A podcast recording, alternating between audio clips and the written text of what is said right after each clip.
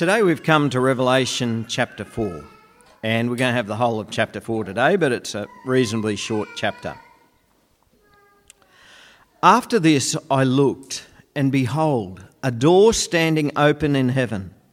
And the first voice, which I had heard speaking to me like a trumpet, said, Come up here, and I'll show you what must take place after this.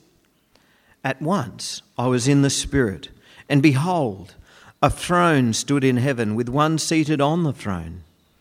And he who sat there had the appearance of jasper and carnelian. And around the throne was a rainbow that had the appearance of an emerald. Around the throne were 24 thrones, and seated on the thrones were 24 elders, clothed in white garments, with golden crowns on their heads. From the throne came flashes of lightning and rumblings and peals of thunder. And before the throne were burning seven torches of fire, which are the seven spirits of God. And before the throne there was, as it were, a sea of glass like crystal. And around the throne, on each side of the throne, are four living creatures, full of eyes, in front and behind. The first living creature like a lion the second living creature like an ox, the third living creature with the face of a man, and the fourth living creature like an eagle in flight. And the four living creatures, each of them with six wings, are full of eyes all around and within. And day and night they never cease to say, Holy, holy, holy is the Lord God Almighty who was and is and is to come. And whenever the living creatures give glory and honour and thanks to him who is seated on the throne, who lives forever and ever, the 24 elders fall down before him who is seated on the throne and worship him who lives forever and ever. They cast their crowns before the throne, saying, Worthy are you, our Lord and God, to receive glory and honour and power. For you created all things and by your will they existed and were created. The very first word in the book of Revelation in the original Greek is apocalypsis, which means unveiling, it means revelation. It means that something was hidden, but now it's been revealed. And at several points in the Revelation, there is a distinct change of scene where something new is revealed. And today we've come to one of these changes of scene. So let's have a bit of a recap. In chapter 1, we began with John having a vision, and he saw Jesus walking among the seven golden lampstands, which represent the churches. In chapters 2 and 3, Jesus dictated to John seven letters, one for each of the churches, and over seven weeks we've studied each of these seven letters. And some of us might have been a bit surprised at what Jesus sees when he looks at a church. The churches that, humanly speaking, looked to be doing the best, well, they actually weren't really doing so well. They were either dying or they made Jesus sick to the pit of his stomach. Those who thought that they were rich were actually spiritually poor. Those who had the reputation of being alive were actually spiritually dead. They were half hearted about their faith, they weren't witnessing, and they were trusting in their own resources instead of depending on Jesus. Some of the churches were folding to the pressures of the world. The values of the world were being taken on by those within the church immorality, idolatry, and compromise of all sorts. There was a church there that did stand strong in what they believed, and they were all very theologically correct. But they didn't love. And Jesus said to them, A church that doesn't love is not my church. No matter how right your theology is, no matter how strong you stand against what you believe is wrong, if you don't love, you're not my church. Some churches were being infiltrated by false teachers. who were turning people's hearts away from truth and bringing in false teaching and bringing in the worship of other gods and once again immorality. And all but two of the churches were being persecuted. In fact, those who were going through the most severe persecution, those who were dying for their faith, were the churches who were faithful. What's going on? The churches who, in Jesus' eyes, were alive, that is, the churches who were witnessing for him, those who were faithful in belief, and they were faithful in their actions, they were really copping it. They were being starved, imprisoned, and even executed for their faith. What's going on? Where is God in all of this? You know, many people are of the opinion if you're obedient to God, it's all going to go well for you. Well, this revelation of Jesus Christ makes it very clear that that is a very human perspective, not a godly perspective.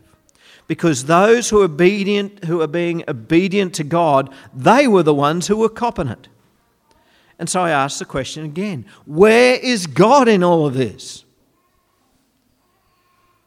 And we get the answer to that question in chapter 4. God is on his throne.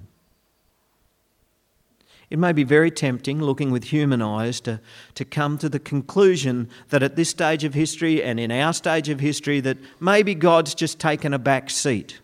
One could come to the conclusion that, that the world is either running itself or Satan's in control of everything.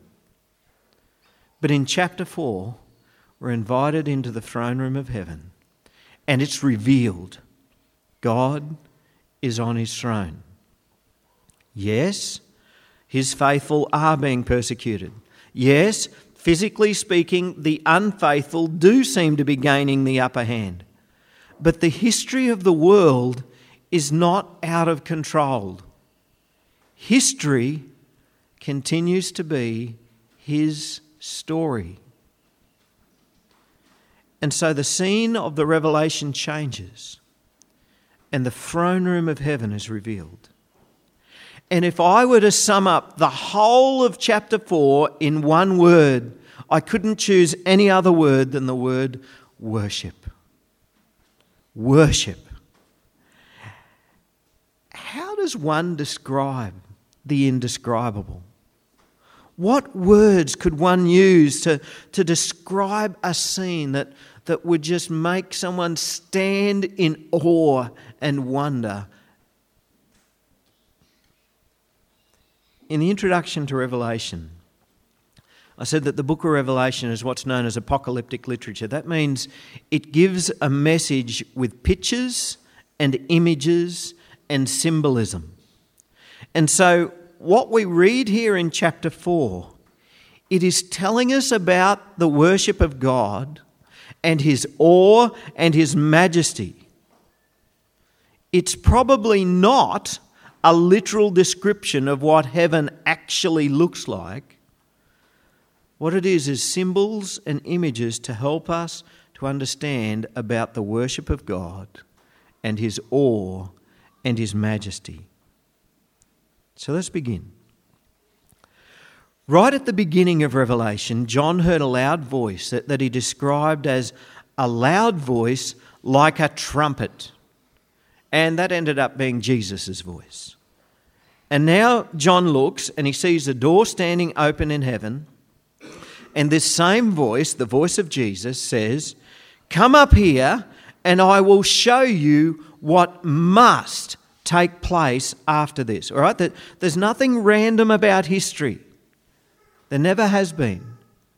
God hasn't lost control of the situation. These things must happen. God has determined it. These things will happen, they must happen. And at once, not physically, but in the spirit, John is standing in heaven. And God is seated on his throne. And, and John describes him as having the appearance of jasper and carnelian. And around the throne was a rainbow that had the appearance of an emerald. You, you see what I mean? How does one describe the indescribable? If you were to at some stage encounter the, all the glory and majesty of God, how does one describe it? You describe it in terms of the most amazing, beautiful things that you've ever seen. When Ezekiel had a similar vision, he too used gemstones and a rainbow to try and describe the glory of Yahweh.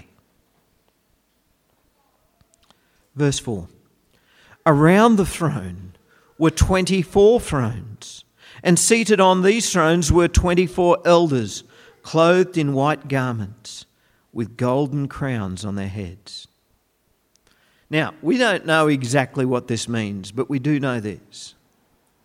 In this revelation, those who wear white clothes equals those who have been made holy through Jesus Christ. Right? Those who are wearing white, who have white garments, are those who have been made holy. They're God's people. We also know the ones who are given a crown are those who have conquered, those who have run the race, and their faith has endured to the end. So we know this. What about the number 24?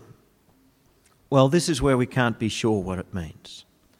It could represent the 12 tribes of Israel and the 12 apostles.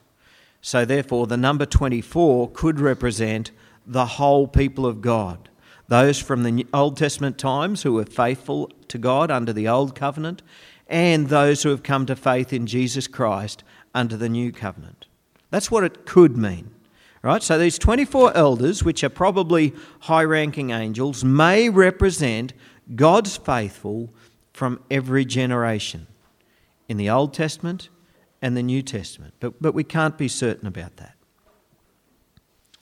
Verse 5 From the throne came flashes of lightning and rumblings and peals of thunder.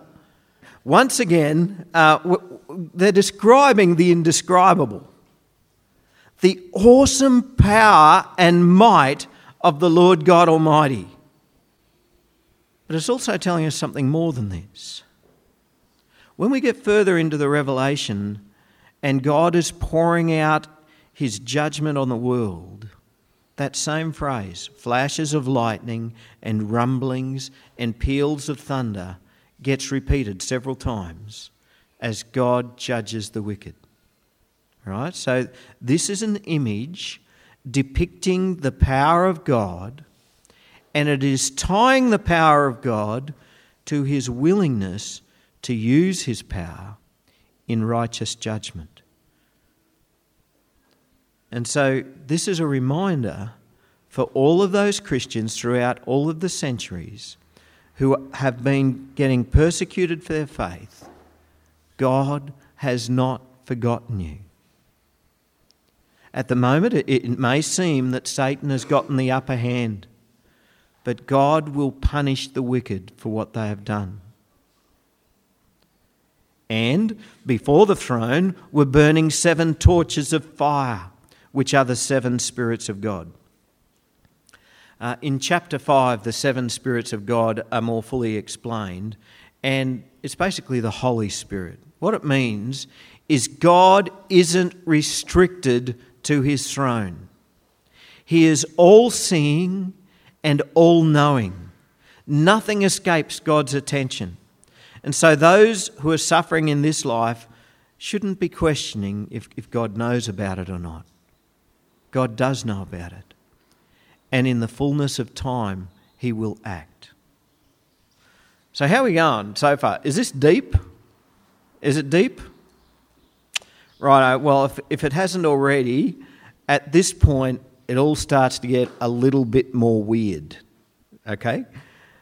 Verse 6 And before the throne there were, as it, sorry, there was, as it were, a sea of glass like crystal. And around the throne, on each side of the throne, are four living creatures full of eyes in front and behind. Now, for those who love going to the beach, and really enjoy having a bit of a splash in the surf, uh, you might have a little bit of trouble grasping this image and, and what it's saying. Biblically, the sea has always been used to represent chaos and evil. Um, now, if you're a beach lover, you're going to have trouble coming to grips with that. But of course, it's not hard to understand why. Um, many a ship has been lost, many a soul has cried out to be saved. But the storm and the tempest of the raging ocean has always been an image of chaos. And, and it is beyond our ability to be able to overcome it. When I was preparing for today, I sort of I was looking for some good photos of, of, of the sea and what it can do to a modern day ship and I didn't actually end up finding any good photos because it's pretty hard to capture just a photo as a massive wave breaks across the, the deck of something. But all of the, I ended up seeing some video of massive container ships or massive cruise ships or massive oil tankers and waves just crashing over the bow and washing over the whole thing. These things would just massive waves. Imagine what those waves would have done to a, to a ship of old, to an old timber ship. That's amazing. If the wind can do that to cups, imagine what the surf can do to a ship. And so, a raging ocean has always been seen as, as chaos that no human can control. It's beyond our ability to overcome. But here we have a sea of glass. Now, my boys would probably go, woohoo, barefoot water. Um, it's just smooth, not a ripple, not a ripple. And so it's an image of the physical world yielded to God. And of course, we caught a glimpse of that when, when Jesus calmed the sea. I don't know if you've thought about just how amazing that is and what that would have just done to the disciples when, when they were on this boat. They were seasoned fishermen, some of them, and they're fearing for their lives and they wake Jesus up. Don't you care? We're about to drown. He says, Oh, really? Have a bit of faith. And then he just rouses at the wind. Hey, you there! Be quiet! Stop that! And it just stops. And it's just like a sea of glass. Can you just imagine what they would have felt? So it's an image of the physical world yielded to God, chaos overcome. The four living creatures are a bit more difficult to understand. You remember at the beginning of the series, I hinted that there's going to be a phrase that I'll probably use a fair bit as we go through this series. Um, I don't know what this means or we can't be sure what this means. We've got an idea, but we can't be sure. Well, this is one of these times. We can't be sure what this means, but, but this is the most likely explanation. The first living creature, well, it's not a lion, but we're told that it is like a lion. The second living creature, well, it's not an ox, but we're told that it is like an ox. The third living creature is not a man, but we're told that it has a face of a man. The fourth living creature is not an eagle, but it's like an eagle in flight. The Jewish rabbis used to say, The mightiest among the birds is the eagle, the mightiest among the domestic animals is the bull, the mightiest among the wild beasts is the lion and the mightiest among all is man. Now, most commentators agree, as do I, that the four living creatures represent the mightiest of every living creature on earth. And these never cease to worship God. Day and night, they never cease to worship God. Day and night, they never cease to say, Holy, holy, holy is the Lord God Almighty, who was and is and is to come. And this, my friends, is the purpose of every living creature. This is the purpose of all of creation to worship their Creator. God created us to worship Him. And when Jesus returns and the whole world is fully and completely renewed, all of creation will bow down before God and before the Lord Jesus Christ and praise and worship Him. If these are the mightiest of all living creatures, and they are worshipping God, this is telling us that every living creature, every mouse, every fly, every flea, every bacteria will worship the Lord God Almighty. But this image is also showing us something else, a little bit more cryptic. They don't just represent the creatures of earth. In some way, the, these are also heavenly beings. We're told that, that they have six wings. Now, if you go into your Old Testament, in Isaiah chapter 6, Isaiah also had a vision of God on his throne. And he saw creatures with six wings. And he described them as seraphim, one of the orders of the angels. And he said this In the year that King Uzziah died, I saw the Lord sitting upon a throne, high and lifted up, and the train of his robe filled the temple. Above him stood the seraphim. Each had six wings. With two he covered his feet, with two he covered his face, and with two he flew. And one called to another and said, Guess what they said? Holy, holy, holy, Yahweh of hosts, the whole earth is full of his glory. These creatures are also described as being full of eyes. They see everything and they witness to God everything that they see. Now, that's pretty much the role of the angels at the moment. You know, angels are messengers. They come from God's throne to and from the earth, reporting what they see. And what are they doing? They are also worshipping. At some level, our worship is joined with that of the angels. All creatures, not just earthly creatures, but also heavenly creatures, the physical and the spiritual, are all worshipping God. But we're getting a bit into the realm of guessing now, and I don't like to guess. So let's just stick with what we know. And what do we know? Everything about chapter 4 paints the picture of worship. The Lord our God is worthy to be worshipped because of, because of who He is. He is the Creator, He created everything. And so the four living creatures never cease to say, Holy, holy, holy is the Lord God Almighty who was and is and is to come. You better get used to saying that. You're going to be saying that for a while. And whenever the living creatures give glory and honour and thanks to Him who is seated on the throne, who lives forever and ever, the 24 elders fall down before Him who is seated on the throne, remembering the 24 elders are representing all the people of God, and worship Him who lives forever and ever. They cast their crowns before the throne, saying, Worthy are you our Lord and God, to receive glory and honour and power. For you created all things, and by your will they existed and were created.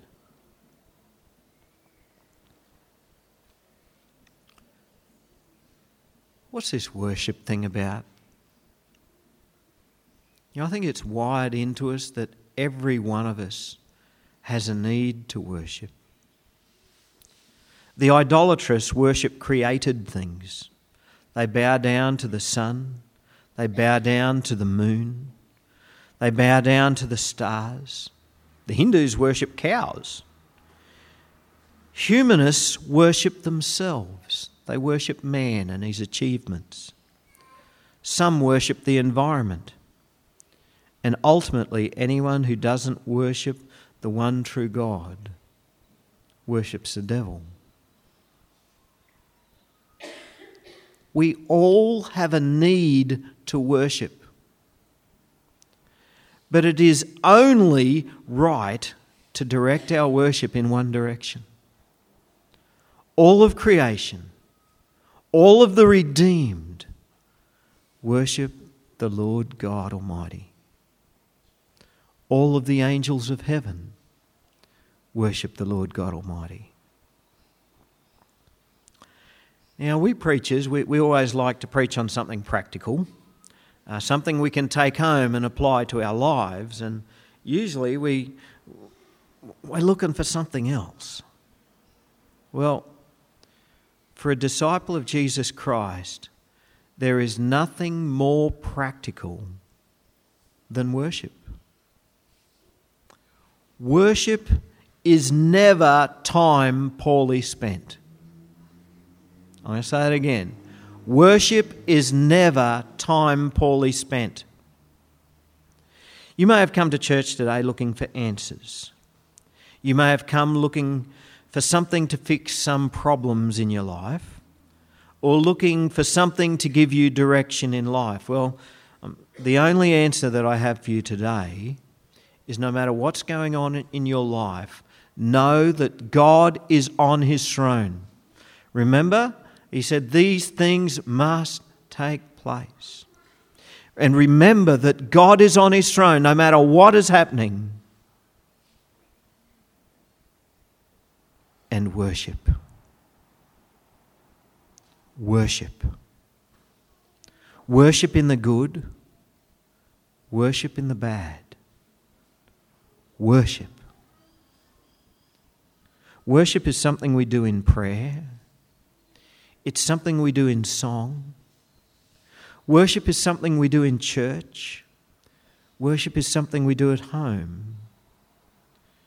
And we worship in life.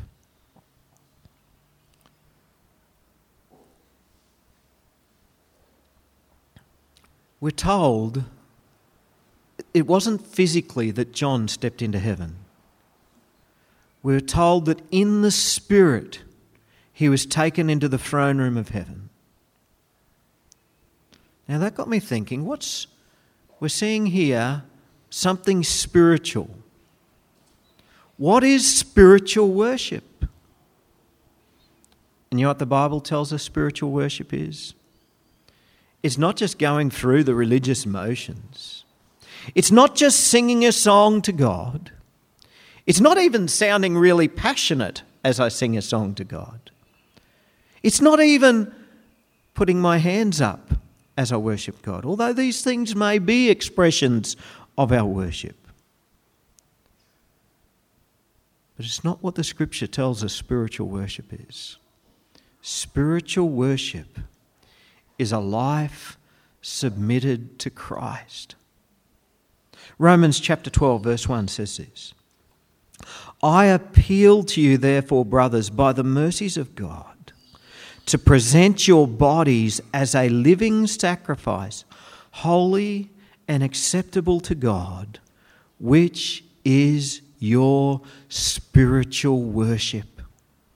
Do not be conformed to this world but be transformed by the renewal of your mind, that by testing you may discern what is the will of God, what is good and acceptable and perfect. True worship, spiritual worship, isn't just singing a song. It's a life transformed by God. It's a renewed mind. It's the sacrifice of a life totally submitted to the Lord. Have you ever thought about it in that regard? If those 24 elders dressed in white with a crown on the head saying, We are the. Those images are telling us that these are the holy ones of God. They are the redeemed. They are the God's people. They are the ones who have overcome. That's what the crown means. They have overcome. They have stayed faithful to God throughout their whole lives. And they are worshipping God. They are representing the worship of the faithful, representing our worship. Have you ever considered that when you choose to love like God loves, you're being represented by those 24 elders around the throne. You are entering into the realm of spiritual worship. Have you considered that when you forgive, you are entering into the realm of spiritual worship. Every time God convicts you of something that needs to change in your life and you fall on your knees in repentance, you're entering into the throne room of God in that spiritual act of worship. Every time you give to somebody who has nothing, you're entering in to that throne room of God in a spiritual act of worship. Every time you're obedient to God, no matter what it costs, you're entering in to that throne room of God in spiritual worship. We're going to worship now. Can we have the musos come up, please? And we're going to worship in song now. But my prayer is that it won't just be words, let it be worship of a life submitted to God.